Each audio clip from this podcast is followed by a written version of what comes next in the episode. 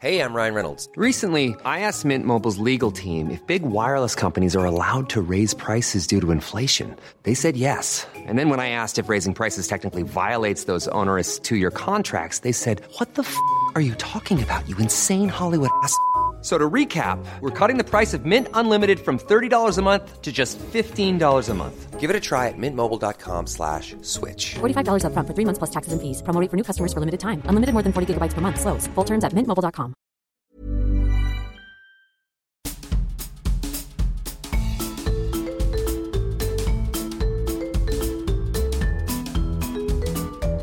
Vous écoutez le podcast de So Sweet Planet.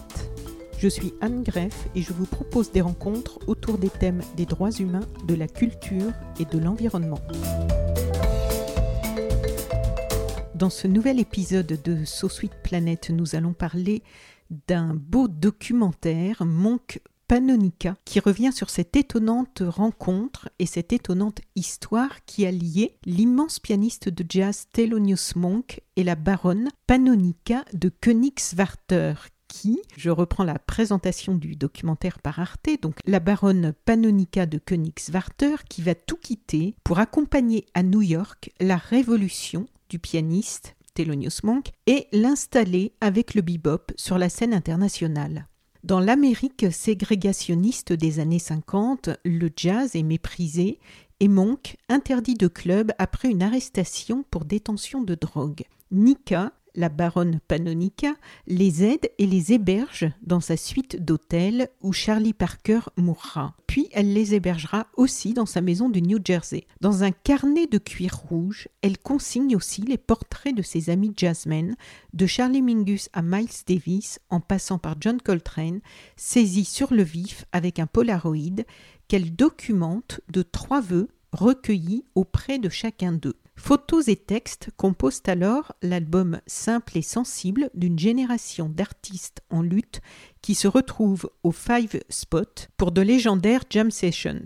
J'ai tout de suite accroché lorsque j'ai reçu le communiqué d'Arte annonçant ce documentaire parce qu'il y a quelques années, ce carnet de Panonica de Königswarter avec les photos et les trois vœux de ces musiciens de jazz est paru en livre en français aux éditions Bûcher-Chastel et je l'avais acheté. Et ce drôle d'objet et son passionnant contenu m'avaient intrigué, fasciné, enthousiasmé.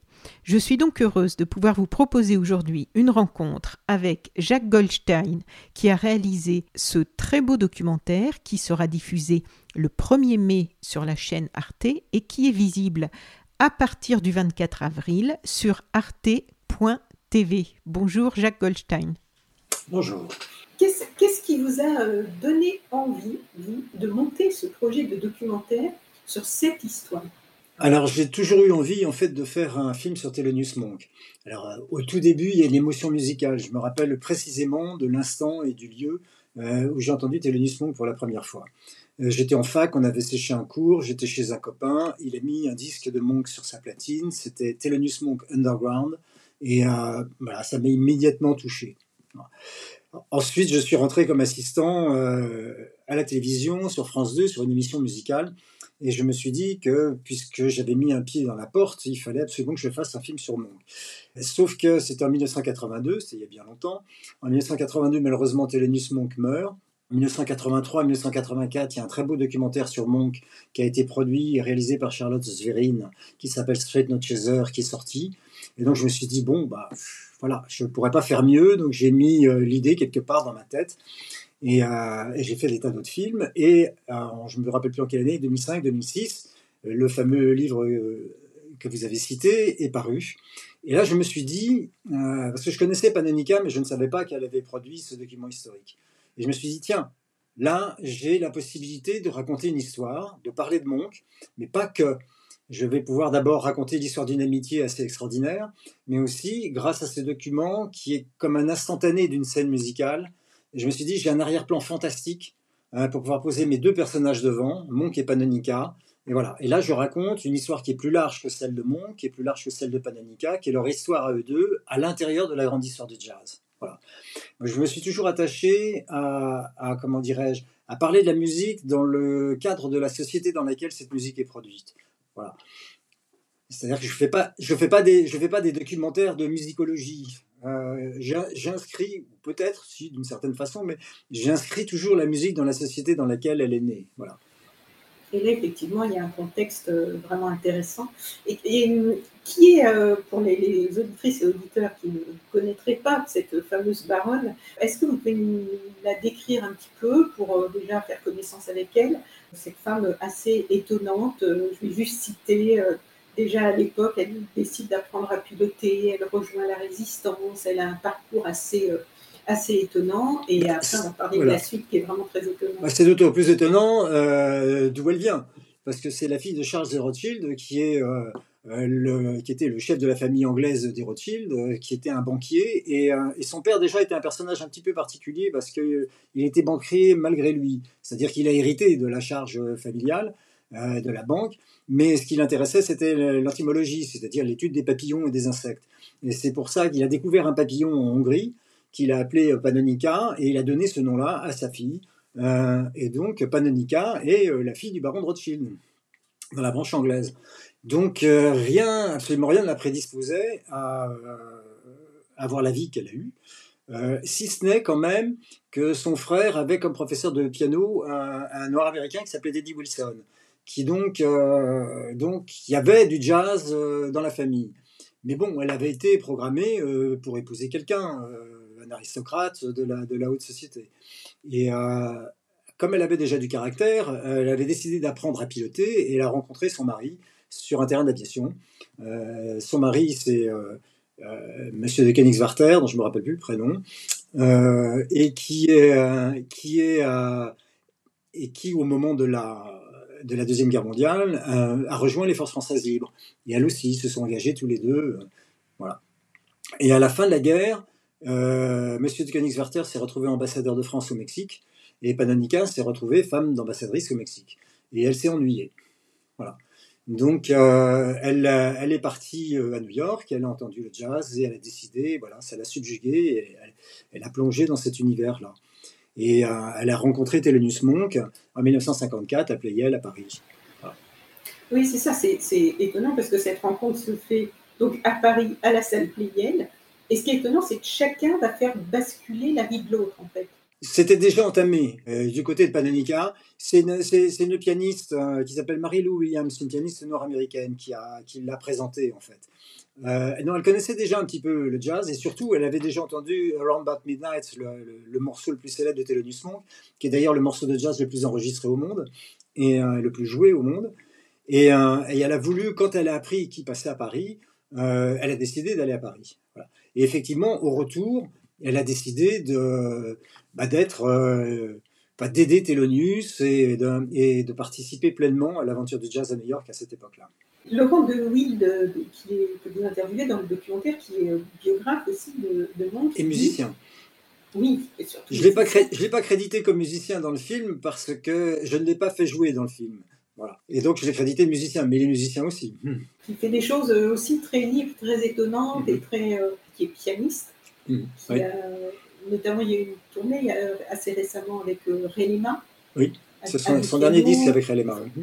Oui, voilà. Donc, lui, il dit dans le documentaire Elle, Panonica, reconnaît tout de suite Monk pour le génie qu'il est, et Monk reconnaît tout de suite Panonica pour sa compréhension de ce qui se passe dans sa musique. Je trouve que c'est vraiment étonnant la puissance de cette reconnaissance mutuelle qui va transcender toutes les barrières, parce que cette rencontre va, durer toute la, vie, jusqu'au décès de Monk.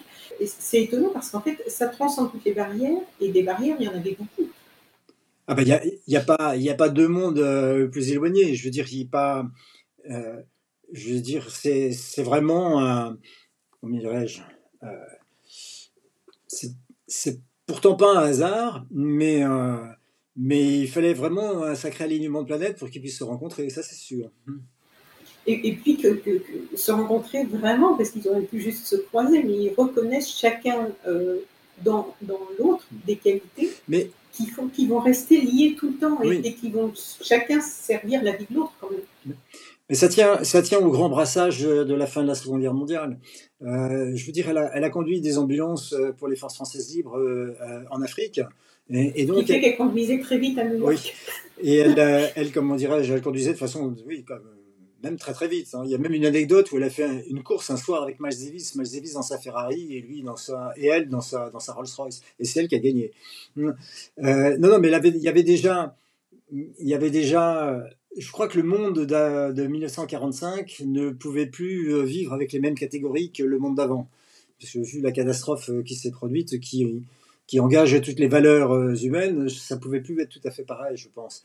Et, pour quelqu'un de sensible, ça faisait, une différence. Donc je pense qu'elle était, plus disposée à rencontrer l'autre que les gens ne l'étaient avant la Seconde Guerre mondiale. Et à l'époque, une femme blanche qui fréquente des musiciens noirs, c'est même si les barrières commencent un petit peu à tomber, c'est un scandale. C'est mal vu. En fait, Aux États-Unis, oui. Moins, moins à Paris. À Paris, on a, eu- on a eu Joséphine Baker, on a eu les musiciens de jazz nord-américains, il, y a- il y a eu beaucoup d'échanges. Mais aux États-Unis, parce États-Unis. qu'elle elle accueille tous ses musiciens dans, dans- dans sa maison, dans sa suite d'hôtel, au salon où il réside. Et en fait, euh, ils assument le fait d'avoir envie d'être ensemble, ce qu'ils trouvent juste et leur liberté. Oui. Ah oui, ce sont des gens qui ont décidé. Ce sont deux caractères absolument entiers, euh, aussi bien Panonica que Thelonious. Euh, Thelonious, euh, il, euh, Monk, d'après ce que j'ai pu comprendre de sa vie, c'est quelqu'un qui a fait un choix. Il a fait un choix d'être pianiste. Il savait qu'il avait quelque chose et il n'en a jamais démordu. Et il n'a jamais fait l'ombre d'une concession. Ça lui a coûté très cher. hein. Ça lui a coûté très très cher.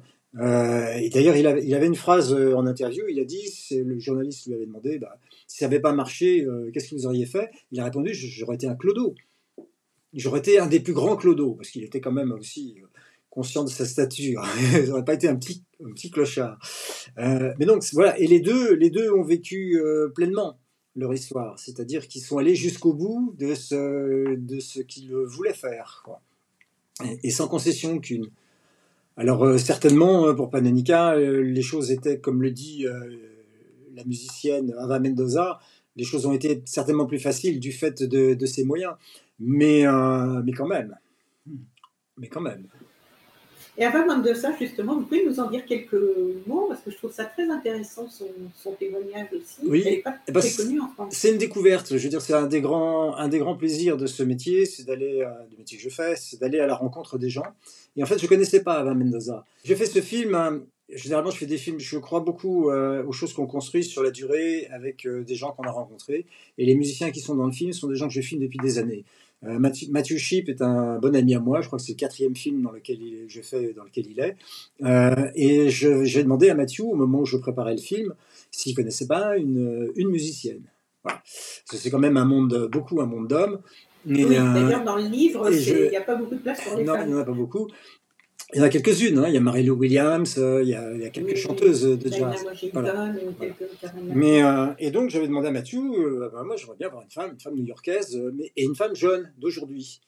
Et euh, Mathieu a sorti de son chapeau Abba Mendoza, et on a tout de suite accroché. Et, euh, et voilà. Donc, c'était une, c'était une des rencontres du tournage. D'accord. Et moi, du coup, je suis, j'ai remonté aussi le fil. Je suis allée voir un petit peu sur le net ce qu'elle faisait, suivre un peu. C'est une jeune femme d'Auckland. Euh, euh, Auckland, c'est une ville intéressante. Auckland, c'est la, la- la grande ville noire de la baie de San Francisco. C'est la ville qui a produit les Black Panthers. Euh, c'est une ville de gauche, vraiment une ville de gauche aux États-Unis. Euh, Oui, on sent, on sent dans voilà. son vœu, On- puisqu'on va parler à la fin. fait, oui. Oui, Voilà. Enfin, elle appartient à une, à une scène qui est bien particulière, qui est une scène, euh, cette partie-là de la baie de San Francisco, c'est une scène aussi intégrée, c'est une scène dans laquelle il y, a eu, il y a eu énormément de rencontres entre musiciens blancs, musiciens noirs, intellectuels blancs et intellectuels noirs. Et elle, elle se dit, euh, justement, c'est ce qui est intéressant dans, dans ce témoignage, parce que c'est quand même vraiment une autre génération. Ah, et, complètement. Et, Hmm. et elle, elle est guitariste, Hmm. et on voit, euh, enfin, elle exprime toute son, son admiration et l'influence Hmm. qu'a eu. euh, Ouais. Alors, vous avez réuni des archives, des photos, des extraits de concerts, des contributions donc, de musiciens et d'éclairage, le témoignage donc, du fils de Monk aussi. Comment euh, vous avez travaillé? Qu'est-ce qui était important pour vous de montrer, de faire passer au travers de ce documentaire Qu'est-ce qui était important Euh, Énormément de choses en fait. D'abord qu'on comprenne euh, qui était Thelonious Monk, qu'on comprenne quelle était sa musique, euh, que- quels étaient les enjeux de la musique noire aux États-Unis à cette époque-là. Mais je ne voulais pas que ce soit que ce soit simplement une évocation du passé. Ce qui m'intéresse, c'est de montrer ce qui est présent du passé dans le présent justement. Et, et ce qui me permettait, ce que me, me permettait de structurer le film à partir des vœux, c'était aussi de, de pouvoir faire de pouvoir faire formuler des vœux aussi à des musiciens contemporains, de montrer que ce combat continue, hein, même, même sous une autre forme, parce qu'on voit bien que les vœux exprimés par les musiciens d'aujourd'hui à la fin du film sont quand même différents de ce. euh, on sent quand même qu'il y a eu une- un progrès dans la, dans la lutte pour, la, pour les droits civiques, en tout cas, et que c'est devenu plus une lutte politique, mais plus générale qu'une lutte euh, pour la reconnaissance euh, des droits d'une race particulière, Euh, même si ça reste quand même un peu présent. Et donc c'était ça qui m'intéressait, c'était d'inscrire cette histoire dans le présent aussi. Et ce que j'ai compris, moi, de l'œuvre de Monk, et de tout jazzman, parce que j'ai connu quand même beaucoup de jazzman, j'ai eu la chance de partager un appartement avec des jazzman nord-américains quand j'étais étudiant à Paris. Donc euh, je les ai vus de près, j'ai bien compris ce qu'était le jazz. Le jazz, ce sont des histoires individuelles dans une histoire collective. C'est l'inverse d'un groupe de rock, par exemple. Un groupe de rock, c'est une bande de, une bande de copains euh, de collège, de lycée qui montent quelque chose, ils ont du talent et, euh, gagnent le jackpot. Euh, le jazz, c'est autre chose. Ce sont des individus qui partagent une même culture. C'est-à-dire que j'ai vu à Paris se former des formations pour le soir même. C'est-à-dire qu'un musicien américain arrivait à Paris, il appelait ceux qui pensaient être euh, de son monde au téléphone, il répétait une demi-après-midi et le concert avait lieu le soir et c'était fantastique. Voilà. Donc ce sont des individus, hein, c'est c'est un, c'est un petit peu autre chose. Euh, J'ai perdu le film, mais c'est pas grave. C'était ce qui était important de, de faire passer. Bah ça, de, de- de montrer, voilà, de montrer aussi que ce sont des individus, mais euh, dans, dans une forme collective. C'est un, peu difficile à comprendre, mais c'est une dialectique entre l'affirmation d'une individualité et le partage à un moment donné de quelque chose. Voilà. C'est ça qui était intéressant. Et, euh, et, les musiciens contemporains n'essayent pas de jouer du monk. Comme l'explique très bien euh, Laurent Deville, Monk, c'est impossible. C'est justement là où je, voulais en venir, c'est ce, ce- ce problème d'individualité. Chaque musicien de jazz doit trouver sa propre voix, son propre son, sa propre histoire à raconter. Voilà. Et c'est quand ils se regroupent, eh ils forment une histoire commune, mais chacun amène sa propre histoire. Voilà. C'est ça, c'est ça le, ce qui m'intéressait de montrer, et je pense que c'est ça l'essence du jazz. Le- L'important, c'est d'être soi-même, voilà, de trouver son son. Moi, j'ai fait, j'ai fait pour, pour France 2 il y a très longtemps un court programme sur Miles Davis avec une interview de Miles Davis. Et Miles Davis disait il suffit que je, je- je- il suffit que je souffle dans ma trompette, que je fasse une note et on sait qui joue. Voilà. Et ben Thelonious Monk c'est pareil, c'est trois notes de piano. Moi Thelonious Monk j'ai besoin que de trois notes et je sais que c'est Thelonious Monk. J'entends ça à la radio, je sais que c'est Monk. Voilà. Je sais que c'est Miles Davis et je sais que c'est John Coltrane. C'est ça le jazz. Alors, il y, a, il y a cette fameuse maison où Panonica euh, héberge euh, beaucoup de, de musiciens, beaucoup de chats aussi, si j'ai bien compris. Oui. Une, une maison qui est un peu de ralliement. Mais en fait, j'étais un, un peu frustrée qu'il n'y ait pas euh, plus d'archives vidéo, même de Panonica. Et j'ai fait des recherches. Je n'ai rien. Non parce qu'il n'y a rien. Quasiment rien. C'est ça. Alors qu'elle est décédée en 88. Donc, quand même, il y avait, Oui, oui. longtemps y des images possibles. C'était quelqu'un qui, euh, c'était quelqu'un de discret, c'était quelqu'un qui euh, n'avait pas de problème d'ego, je pense, qui n'avait pas besoin de, de, de se mettre dans la lumière. Voilà. Il n'y a Et pas d'interview, il n'y a rien. Non. Non, non, il y a, il y a dans le film de Charles Zverine un moment où, le- où on l'entend parler au son, où elle raconte des choses. Euh, c'est un travelling assez sombre de nuit. On la voit pas, mais elle parle. oui. Non, elle, elle ne s'est jamais mise en avant. euh, Parce que même le, le documentaire dont on, parlait, dont on a parlé Oui, avant de commencer l'interview, euh, que j'ai trouvé dans une version très fatiguée, euh, qui était, je crois, produit par la BBC, euh, d'une heure et demie quand même, et je n'ai pas tout re-regardé, mais je l'ai passé en accéléré tout à l'heure, en me disant, Mm. mais quand même, est-ce que eux ils, ils avaient Non, non, non. et non, il n'y a Non. rien non plus. Non, non, non, justement, elle, elle, euh, elle essaye de, de, euh, de faire parler euh, Panonica. Je veux dire, elle, elle parle à sa place. Voilà. Moi, j'avais un contrat moral avec la famille euh, qui était de respecter cette, euh, cette place discrète de Panonica. Voilà. Et, euh, et je m'y suis attaché parce que je trouve que c'est juste. Je veux dire, c'est effectivement, il n'y a pas, euh, il y a pas d'interview de Panonica. C'est pas quelqu'un qui euh, s'est fait, euh, s'est mise en avant à, l'occasion de ce qu'elle avait pu faire pour les musiciens.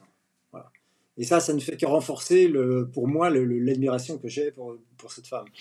Oui, et que beaucoup de musiciens, visiblement, ont, parce que c'est étonnant le nombre. D'ailleurs, je crois qu'il y a eu plus de 20 euh, titres qui, ont Été, euh, qui ont été composés par des grands musiciens de jazz qu'elle avait aidés, ou, même qui, ne l'ont pas connu et qui lui ont rendu hommage, et qui portent son nom, Nika ou Panika. Ah, et on, sent dans votre film, euh, effectivement, cette, cette, cette, humilité et cette grande sincérité. Elle faisait pas ça c'était pas une histoire d'ego pour se mettre en avant. Non, non. mais, mais, par contre, c'était quelqu'un qui était là quand il fallait. Oui, on sent que c'est très profond quoi, son engagement par rapport à, ce monde. Euh, et puis, il y a aussi dans votre documentaire des petites séquences d'animation que j'ai trouvées très très réussies. Mhm. J'aimerais bien que vous nous en disiez quelques mots. Vous avez travaillé avec alors, alors je suis pas. Est-ce que c'est vous qui avez eu les idées? J'y suis, suis, pas pour grand chose. Euh, enfin, si, parce que j'ai lancé l'idée d'animation. Et puis quand j'ai lancé l'idée d'animation au moment des réunions de production au début, euh, hein, et puis après je me suis dit, mais tu as lancé ça, mais euh, comment tu vas faire? En fait, j'avais une idée derrière la tête qui était, euh, comme il n'y a pas non plus d'interview filmée de Monk, c'était quelqu'un qui était très, très réticent. Il y, a une, il y, a une, interview pathétique qui a été faite par quelqu'un de la télévision française dans les années 60, où il dit rien en fait. Monk aimait pas, pas trop. Et, et c'était de donner la parole à Monk. Et il y a un un érudit français du jazz qui s'appelle Bonzio, euh, qui a, qui a compulsé dans deux livres, dans un livre en tout cas, euh, euh, toutes, les, toutes les phrases marquantes que Monk a prononcées en interview. Et je me suis dit, je peux utiliser ces, ces voix de Monk c'était ma façon de, faire parler Monk dans le film. Donc je savais que j'allais utiliser un certain nombre de phrases de Monk, hein, parce que ce qu'on entend sur les animations, ce sont des phrases que Monk a véritablement prononcées, et, et, euh, que j'allais inscrire ça euh, dans le décor new-yorkais et dans le film. Euh, voilà, ça c'était mon idée, ça c'est sûr, c'était mon idée. Après, il fallait mettre ça en image. Et euh, bah, moi, je ne suis pas, euh, je ne suis pas graphiste, je suis animateur. Je sais euh, quoi faire. Mon stylo, c'est la caméra. Enfin, c'est le stylo et la caméra. Ça, c'est c'est une autre forme artistique. J'ai travaillé avec un atelier de graphisme et des graphiques, des graphistes luxembourgeois très talentueux. Et ils ont eu à me supporter parce que je ne savais pas ce que je voulais, mais je savais ce que je ne voulais pas. Voilà. Donc c'est surtout à eux qui, voilà, qu'il faut porter le crédit du dessin. voilà. Après les idées, on a échangé, j'avais quelques petites idées et ils, ils en ont amené beaucoup. Moi, j'ai adoré. J'ai trouvé que c'était créatif et ça a amené justement ces, ces, petites bulles de, qui ouvrent l'esprit et qui. Bah un peu comme dans la tête de Monk. Bah, c'est la présence de Monk dans le film. Euh, autre, autre copier de Voilà. C'était la fonction de la, de la chose. Et puis, un peu, ouais, un peu de poésie aussi. Un peu de. Voilà. Et donc son fils, un, un oncle dans, le, dans votre documentaire, euh, raconte que Panonica, qu'ils appellent Nika, l'emmenait parfois dans sa Rolls euh, faire la tournée comme une maraude en mmh. fait pour aller aider, récupérer une trompette chez un prêteur sur gage, donner de l'argent ici et là. Euh, il faisait la tournée des, musiciens en difficulté. Donc pour aider ces, ces, musiciens de jazz, et je me dis, mais ça être vraiment étrange pour lui, le fils de mon tout jeune, qui lui partageait le, quotidien de ces musiciens qui étaient mmh. souvent en, galère. Et il est à, côté d'elle dans cette grande Rolls-Royce qui est quand même le, mmh. summum du luxe à faire la tournée pour aller aider, c'est quand même un choc de culture. De... Oui. Oui, oui, mais il, il, bon, il me racontait qu'ils étaient allés dans des endroits où normalement euh, euh, ça pouvait ne pas très bien se passer. Il arrivait d'une Rolls-Royce, hein, des coins de, des coins de Harlem euh, et du Bronx, c'était un petit peu dur. Mais en fait, il m'a dit que ça s'était toujours très très bien passé et que voilà, parce que c'était tellement énorme que bah, qu'à la fin ça passait certainement. Et puis et puis surtout, face aux gens qui les voyaient descendre, euh, bah, c'était une telle stupéfaction que ça pose plus de questions que, que, ça, ne, que ça ne provoque immédiatement d'agressivité. Et puis je pense que ça tient à l'attitude de, de, Nika. Hein. Elle conduisait, elle conduisait la Rolls-Royce comme si c'était une, euh, une Buick. Et elle n'y faisait pas très attention, je pense. Oui. Il y avait une Bentley décapotable aussi, vu. Et donc, elle emmenait Monk que jouait dans les clubs le soir. Oui, bah, dans, un premier temps, elle, elle, elle, recevait tous les musiciens dans ses suites euh, au Stanhope, et puis qui est un grand hôtel new-yorkais. Charlie Parker est donc mort quand, j'utilise le terme overdose dans la, voix off, c'est pas une overdose de drogue, c'est une overdose de tout. Je veux dire, il buvait autant qu'il prenait de la drogue. Donc son corps, voilà, son corps a lâché chez, Panonica. Et, à partir de là, ça a été un scandale. Et ça a été un gros problème aussi pour Panonica parce que le scandale, tous les tabloïds s'en sont emparés le roi du bebop meurt dans la suite euh, de l'aristocrate. Euh, c'est arrivé jusqu'à la famille en Angleterre, euh, qu'il a désavoué à ce moment-là et qu'il a, lui a coupé les vivres. Voilà. Bon, maintenant, quand on coupe les vivres dans ce monde-là, il en reste toujours suffisamment pour, pour entretenir un certain train de vie. Oui, c'est ça. Et je ne sais plus si c'est dans le, dans le livre, j'ai relu l'introduction justement hier, où je disais que ce, cet hôtel en fait, comme ils étaient, euh, savaient plus comment s'en débarrasser parce que ça les, ça les dérangeait, tout, ah bah parce ce monde qui venait, parce qu'en plus, ils, jouaient, ils, jouaient le soir. ils jouaient la nuit. Bah et, donc, je sais plus si c'est dans le documentaire ou là j'ai lu, en fait, l'hôtel, ils savaient, donc ils savaient pas trop, et en même temps, c'était quand même une personnalité, d'une grande mmh. famille, mmh. ils ne pouvaient pas trop la mettre dehors comme ça, euh, comme une malpropre, et donc, ils, n'arrêtaient pas d'augmenter le, prix. Oui, et elle suivait. Oui, elle suivait. Oui, elle suivait, et elle avait décidé qu'elle resterait là, et donc elle payait euh, trois fois le temps la suite. Ah bah, c'est difficile, c'est difficile de se débarrasser d'une Rothschild, ça c'est sûr. En tout cas, avec l'argent qu'on peut y réussir. Mais bon, euh, toujours est-il, elle, a quand même déménagé dans un autre hôtel qui s'appelait le Bolivar, qui était un peu moins somptueux que le, que le, Five, euh, que le Stanhope. Mais après, après que l'appartement de Monk est brûlé, euh, elle a décidé de, d'acheter la maison dans le, dans le New Jersey, qui était la maison de Joseph von Sternberg, le cinéaste. Hein. Et, là, il n'y a pas non plus d'archives, euh, il n'y a pas quasiment rien comme archives dans la maison, à part quelques il y avait quelques, photos, il y avait quelques photos. moi, je voulais y tourner, mais ça n'était pas possible parce que euh, euh, il vivait encore à l'intérieur un musicien, un ami de Panonica. Comme je, comme je dis dans le film, l'histoire continue. Ce, voilà, ce pianiste, c'est Barry Harris. Euh, qui est un pianiste noir vieux et qui malheureusement est décédé là récemment. Il est décédé en fin septembre, je crois, des suites du Covid. Et, euh, mais quand j'y étais, moi, au printemps dernier, euh, ça, ne m'était pas possible d'y tourner. Donc je n'ai pu tourner que la façade. Et, j'ai trouvé un angle qui, qui, me permettait de faire le raccord avec le Polaroid de, de Thelonious Monk que Panonica avait pris. J'aurais bien aimé tourner dans la maison, mais c'était pas possible. voilà. Et on sait ce qu'elle va devenir maintenant, du coup, cette musique euh, Non, non, je ne sais pas. Mm. Et alors, donc, son fils raconte aussi que son père, qui suivait donc sa propre route et voulait trouver son propre son, euh, a engendré beaucoup de grands musiciens parce qu'il les a poussés à sortir de leur zone de confort. Donc, s'il n'avait pas été aidé par la baronne, euh, on n'aurait sans doute pas connu. Donc, il aurait été, oui, sans doute un, grand clochard, comme on disait. Euh, mais nous, on n'aurait sans doute pas connu. Son nom ne serait pas resté dans l'histoire de la musique, peut-être. Et par ricochet, pas mal d'autres grands artistes n'auraient peut-être pas dépassé eux-mêmes leurs limites et marqué euh, autant l'histoire.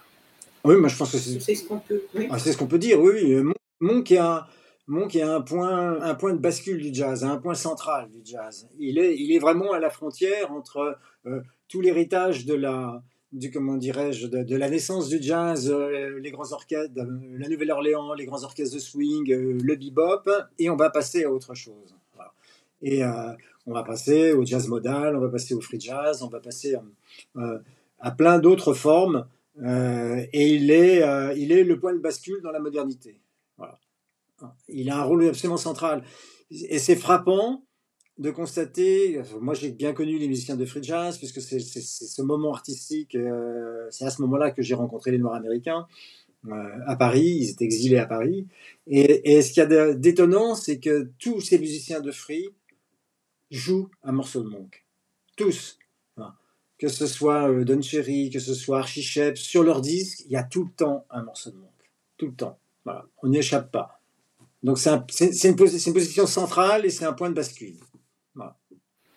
Oui, et c'était un point de bascule dans sa propre histoire parce que vous racontez aussi que c'était lors d'un festival, je crois, où Miles Davis euh, joue un de ses titres et où en fait euh, personne ne fait attention à Monk et qu'il n'y en a que pour Miles alors que c'est lui, qui a composé. Oui.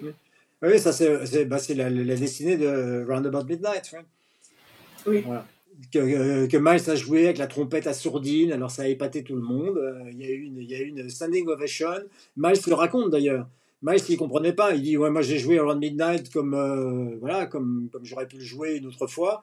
Et, euh, en sortant, euh, il y avait même des gars des maisons de disques qui étaient là, qui lui proposaient des contrats, alors que tout le monde, tout le monde ignorait Monk qui était le compositeur. Et d'ailleurs, Monk et Miles se sont disputés dans la voiture qui les ramenait après. Voilà. Parce que Monk aurait voulu que Miles. Non, parce que Monk, Monk, Monk aurait dit à Miles, mais tu l'as mal joué euh, Around Midnight. Et en plus, tu l'as mal joué. Et, euh, et euh, Miles leur a dit euh, Oui, mais tu dis ça parce que tu es jaloux, etc. Et Monk a arrêté la voiture, paraît-il. Il est sorti et il est rentré après euh, par ses propres moyens. Et donc, sur une des, des, des séquences animées là, que j'ai beaucoup aimées, on entend euh, une phrase magnifique de Thelonious Monk Une note peut être petite comme une tête d'épingle Mhm. ou grande comme le monde. Tout dépend de votre imagination. Donc vous avez distillé ça et là ces petites phrases-là qui finissent par composer un, un tableau. Qu'est-ce qui vous touche le plus de ces deux personnalités étonnantes de Panonica et de Monk? Je dirais euh, l'exigence et euh, l'exigence artistique et la rectitude de la vie. Voilà. Sont, sont des gens qui étaient entiers, qui étaient, euh, qui étaient pleins et qui, euh, et qui sont allés tous les deux jusqu'au bout, chacun, chacun à sa façon, chacun dans son domaine. euh, voilà. Mais ils sont allés jusqu'au bout, sans, sans aucune concession. Voilà. Et tout en, tout en restant, parce qu'il y a des gens qui sont capables de ça, il y a des gens qui sont extrêmement ambitieux, etc. Mais tout en étant, tout en restant profondément humain et donc euh, fragile. Voilà. C'est ça que je, que je trouve euh, fantastique. Dans la musique de Monk, ce qui me fascine, c'est que c'est à la fois magistral et c'est bancal. Donc c'est profondément, c'est profondément humain. Ah oui, c'est magistral parce que vous pouvez demander à n'importe quel musicien, il y a des morceaux de Monk à jouer, c'est costaud. Pourtant, quand vous, vous croyez que vous pouvez euh, siffloter l'air, parce que c'est absolument évident, hein, il y a des mélodies qui sont évidentes, et puis vous essayez de le faire et vous vous rendez compte que c'est beaucoup plus complexe que ça, n'y paraît. Et quand il joue, on a toujours l'impression que c'est à la limite. Voilà, il y, a un- petit côté qui est surprenant et qui fait euh, que vous rentrez dedans. Voilà. Moi, je trouve que magistral et bancal en même temps, pour moi, ça me va très bien. Et sur ce fameux carnet donc, des, musiciens de jazz qu'a réalisé euh, Panonica, donc ce fameux carnet des musiciens et de leurs fameux trois vœux, qu'est-ce que vous pouvez nous en dire? Est-ce que vous le connaissiez? Est-ce que vous avez eu l'occasion de voir l'original? Parce qu'en fait, vous reproduisez, on voit une main qui tape sur une vieille machine. En fait, euh, le, comment il s'appelle, le fils de Panonica, Schoen de Königswarter, qui gère les affaires, euh, ces affaires-là, en tout cas de la- l'héritage de sa mère, euh, m'a donné le deuxième carnet de Panonica. C'est en fait, elle avait deux carnets Hermès de cuir rouge. Il y en avait un qui, euh, qui est celui qui a servi, euh, qui est l'original où tout est scotché, où il y a les trois vœux, etc. Et il y en avait un autre qui était vierge. Et il me, il me l'a prêté pour le tournage, ce qui m'a permis de reconstruire ce, de, de mettre en scène comment elle faisait le soir pour fabriquer ce, ce document. Voilà. Avec la, la, la super belle euh, vieille machine à écrire, là aussi. bah, c'est pas tout à fait la même. En fait, on en avait trouvé, on en avait trouvé une plus ressemblante, mais qui a cassé la veille du tournage. Donc, il a fallu en trouver une autre, qui était un peu plus massive, mais qui était pas mal, euh, qui, a, qui a marché en tout cas. Alors, Moi- on voit bien sûr Moi, je voulais dire quelque chose sur les vœux de Panonica. Parce que j'ai trouvé sa, sa démarche absolument brillante. Parce que c'est euh, c'est de l'histoire et c'est de la politique sans l'être. Je veux dire, c'était extrêmement intelligent de poser la question des vœux. Parce que ce que l'on souhaite, c'est ce que l'on n'a pas. Et je veux dire, c'est en fait, en, en creux se dessine ce qui manquait à ces gens-là. Oui. Et c'est ça que je- et, et c'est ça que je- frustrations. voilà. oui. ça que je trouve brillant. Et, dans, et, euh, et extrêmement politique tout en n'étant pas. Hmm. Euh, obvi- obviously, comme ils disent les anglo-saxons. C'est pas, c'est pas évidemment, éminemment, c'est éminemment politique, mais ça n'est pas évidemment politique. C'est, très fin. Et je trouve que c'est bien, c'est bien à l'image de cette personne. Mais est-ce qu'elle avait euh, l'intention de le publier quand elle l'a fait, on sait, ou c'était destiné euh, juste à ses Alors, je ne sais si, si elle a eu l'intention, elle l'a pas réalisé, donc je serais tenté de dire qu'elle n'avait pas l'intention.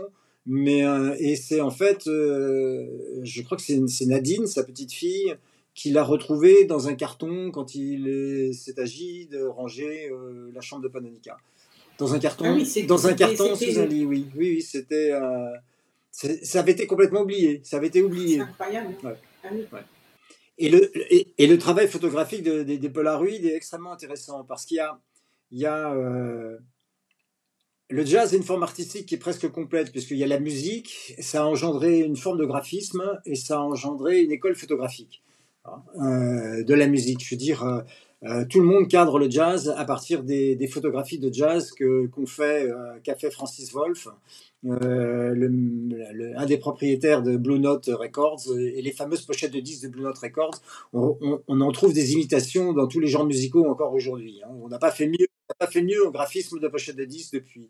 Donc c'est une esthétique, c'est comme dirais-je, le jazz est une forme esthétique globale. Quoi. Et, les Polaroids de Panonica s'inscrivent un peu à, contre de cette esthétique très léchée. Ce sont, sont des jazzman hein, dans la absolument détendus, à un moment où ils sont pas en représentation, à un moment où ils sont, un moment où ils sont pas sur scène et à un moment où ils ne posent pas.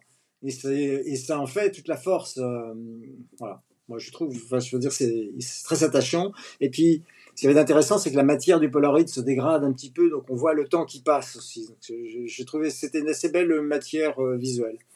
Oui, oui. Il y a de très belles images d'ailleurs dans votre mm. documentaire aussi euh, que vous avez tourné. Qui sont, il y a des belles images d'archives mm. et aussi un pont de nuit à, New York là, qui est mm. magnifique là, dans une brume. Années 50, oui. Ça c'était pour le, le soir sombre euh, où, où Telenius Monk s'est fait arrêter.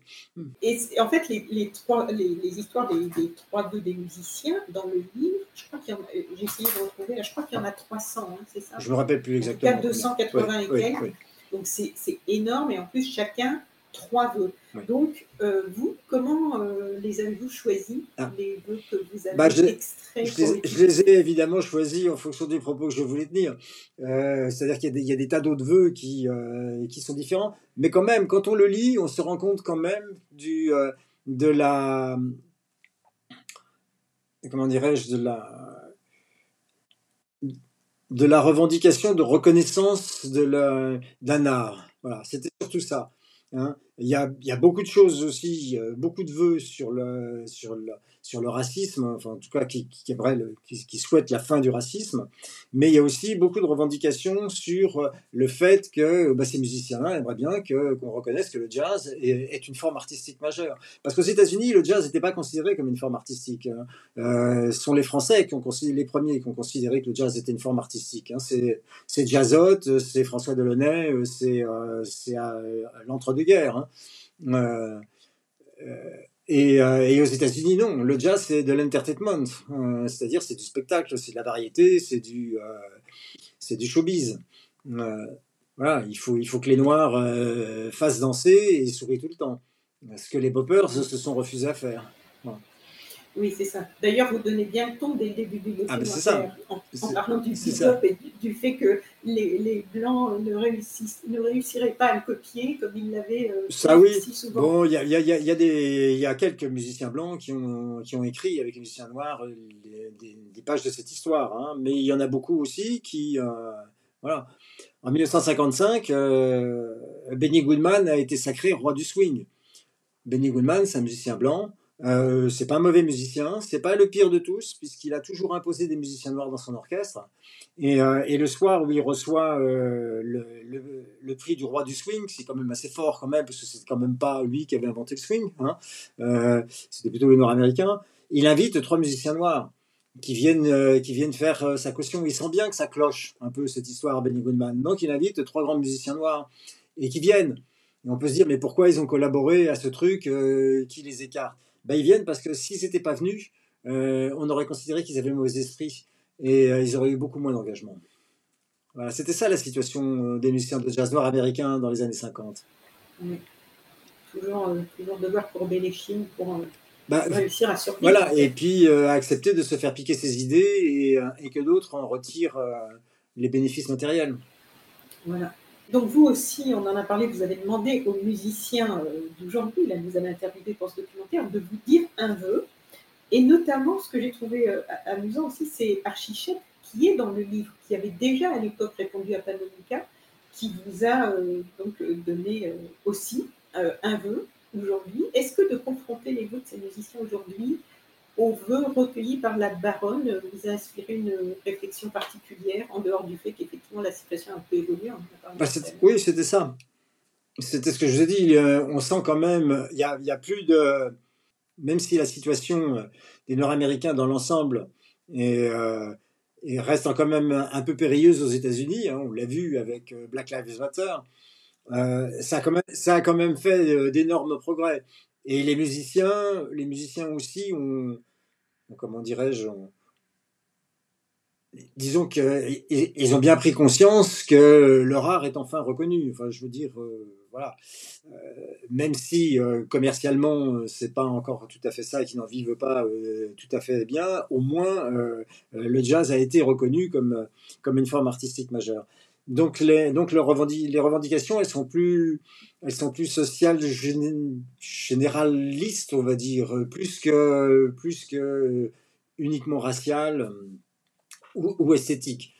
Disons, disons qu'ils préféreraient que, que, la, que la société est une, que l'organisation de la société soit un peu plus collective, on va dire, un peu plus humaine, un peu plus, enfin que, voilà que les droits, que les droits et besoins humains soient, comment dirais-je, pris en compte en premier lieu. Oui, là, il y a encore un peu de chemin. Quelque peu. Pour euh, terminer, est-ce que vous, qui êtes euh, quand même depuis longtemps euh, admirateur de Monk et qui avez fait déjà pas mal de documentaires, j'ai vu sur le jazz, qui avait déjà interviewé beaucoup de, de musiciens, d'artistes dans ce domaine, est-ce que vous avez appris des choses sur cette histoire en réalisant ce documentaire Est-ce que vous avez mis en place tout ce que vous saviez? Est-ce que vous avez découvert, appris des choses pendant le tournage? J'ai appris des choses sur Panonica, oui. Je connaissais Panonica comme euh, sa légende, mais je, ne savais pas grand-chose de sa vie. En fait, euh, ni de la véritable empreinte qu'elle avait laissée. voilà, c'est surtout ça que j'ai appris. non, c'est essentiellement ça. Est-ce qu'il y a autre chose euh, non, je pense que... d'important où on a fait le tour? Non, je, pense que... Non, non, à part que recommander aux gens d'écouter Télénus Monk, parce que c'est une musique qui est fantastique. voilà. Oui. Hmm. oui, je pense que ça, ça donne envie déjà, ce qu'on voit dans, dans le documentaire, ce qu'on entend surtout. Enfin, ce qu'on entend et ce qu'on voit, parce que c'est quand même un spectacle à, lui tout seul de le, de le... Ah, ça l'était, oui. J'ai eu la chance de le voir, moi, juste avant... Euh, juste avant sa disparition. Il est venu. Euh, euh, des promoteurs avaient organisé un festival qui s'appelait Newport à Paris et c'était au Palais de Chaillot. Ça devait être en, je sais pas moi, 72, 73 peut-être, je sais pas, 74. Non, 72, 73 peut-être. Et euh, c'était la fin de Monk. Il, allait arrêter quelques temps après. Et, et, il est arrivé sur scène, il a fait quelque chose qui est absolument fantastique parce que c'était un personnage, c'était un personnage très dada, hein, très surréaliste, Monk. Euh, il, avait un, il avait un tabouret de piano. Euh, il y a deux genres de tabourets de piano. Hein. Il y a les, rectangulaires, comme ça, qui peuvent se monter un petit peu. Et puis, il y a le, tabouret euh, strictement rond, hein, une circonférence comme ça. Donc, il est arrivé avec ce piano, devant ce piano, il a vu le tabouret, le tabouret était rond, il lui a fait faire un tour comme ça, ce qui revenait exactement au même pour, pour, pour s'asseoir. Voilà. Donc ça, c'était complètement absurde comme geste, mais c'était voulu. Et évidemment, toute la salle a éclaté de rire parce que euh, voilà, c'était le genre de blague que pouvait faire Monk. Un truc euh, à la limite, à la limite de la folie, presque absurde, où on comprend pas très bien, mais qui, euh, mais qui, comment dirais-je, inscrit les choses dans une perspective un peu boiteuse, tout à fait Monk. Très bien. Jacques Goldstein, merci beaucoup d'avoir mmh, mmh. partagé avec nous un peu des, des, coulisses de ce documentaire et de permettre d'en savoir un peu plus et j'espère de donner envie euh, donc à tous nos, toutes nos auditrices et tous nos auditeurs de regarder. Donc c'est diffusé sur Arte le 1er mai. Ah, ça commence, ça commence à partir du 24 avril. Euh, il est en ligne sur, sur le site sur arte.tv. Sinon, c'est diffusé euh, le 1er mai.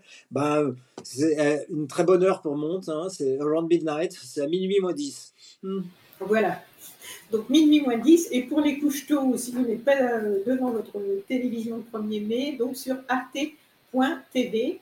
Pendant, euh, je, je, noterai sur, dans le descriptif du podcast, euh, parce que c'est toujours une durée de quelques semaines, deux, trois mois.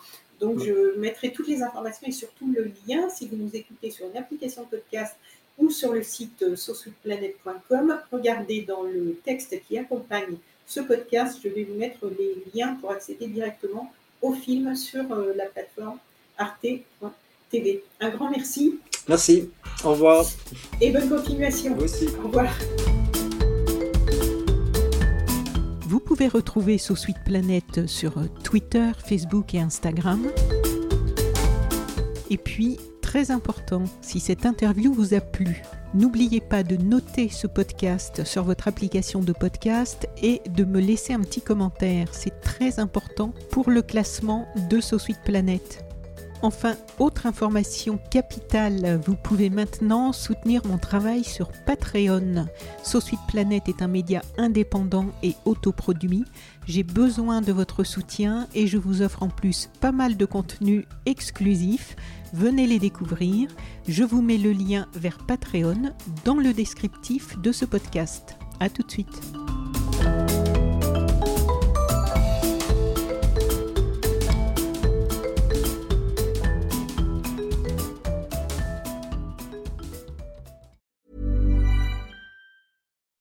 When you make decisions for your company, you look for the no-brainers. If you have a lot of mailing to do, stamps.com is the ultimate no-brainer. Use the stamps.com mobile app to mail everything you need to keep your business running with up to 89% off USPS and UPS. Make the same no-brainer decision as over 1 million other businesses with stamps.com. Use code PROGRAM for a special offer. That's stamps.com, code PROGRAM.